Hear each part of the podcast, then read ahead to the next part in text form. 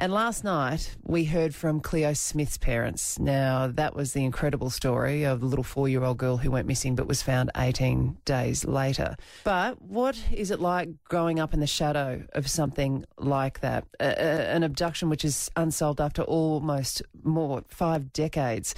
Suzie Ratcliffe has lived that life, and today she's the director of missing persons awareness organisation Leave a Light On. Good morning, Suzie. Good morning. How are you this morning? I'm good, but how did you feel watching Cleo's parents last night? Oh, I could feel their heartache, you know, emanating through the screen. You know, nobody would ever imagine could happen to them. You know, the the emotions that they would have gone through. It's, it's a huge roller coaster. All the different thoughts going through their head mm. um, is is quite heartbreaking, and, it, and it's quite emotional. But then, you know, there's also the elation that for that phone call. You know, hearing that Cleo's been found safe and, you know, she's well and she's coming home. That's what every family hopes and prays for. How do you process that? And obviously, you know, feeling just that empathy and joy for somebody else, but you guys never had that happy ending. You haven't been able to have that process. And certainly for your dear mum who passed away a few years ago, never got that. So, how do you process that for you? Oh, I, I had a, a, myriad of emotions uh, when I first heard the news you know, I was so overwhelmed with, with excitement, knowing that, you know, she's been found safe and well. You can't help but feel that it's going to be another case like Joe and Kirste and the thousands of others here in Australia that are missing, that, you know, that people haven't had answers. Then, yeah, there's, there's that little bit of jealousy, you know, they had their happy ending, why can't we? Um, and knowing that there are families out there that you know they're they're getting on in age um, and sadly aren't finding those answers um, before they pass. It's a very emotional event when you do hear of someone finding their missing loved one alive, especially. You were born 14 months after your sister Joanne went missing. How did your parents talk to you about it, explain it to you, and when did you realise that you had a sister but sh- you weren't seeing her, I guess? Uh, well, I was um, I was probably about three or four uh, when I actually questioned my mum about the little girl in the photo on the mantelpiece with my brother. Um, it's like, you know, who is she? Why isn't she here? Why can't I play with it? And mum explained to me that it was my older sister, but she'd been taken by a bad man, and that's why I should never talk to strangers. Uh, and then growing up, sort of as I got older, the family actually sat me down and explained more in depth about what had happened.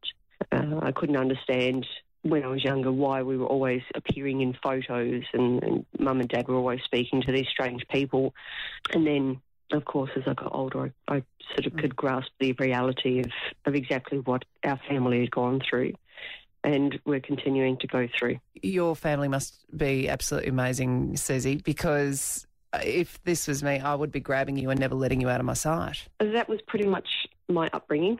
Yeah, yeah. uh, I wasn't, I wasn't allowed to sort of go off and, and play like most kids could. You know, go to the park on their own or go walk into a friend's place. You know, a street away. There was always an adult with me, watching me and, and keeping an eye on what where I was and what I was mm. doing. And you know, as a child, could never fully comprehend that. But as I, as I said, as I got older, I could realise it more.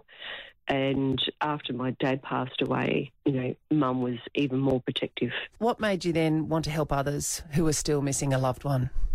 Over the years, Joe and Kirste have been still fairly forefront in a lot of people's minds. And, you know, we still get media attention throughout the years. However, there are so many other families that don't get that. Quite often, after their cases gone cold, which is usually like three months or older, there's not that much media attention. And one of the greatest fears of family members is that their missing loved one will be forgotten. And once they're forgotten, there's less hope of someone coming forward with information. So, creating Leave a Light On, my greatest hope is to be able to continue to raise awareness for long term missing persons and also to help provide support for families to be their voice for them and for their missing loved one in the hope that we can help, you know, not necessarily reunite them with their loved one, but at least find them and, you know, if they can bury them and bring them, you know, with the love, dignity and respect they deserve.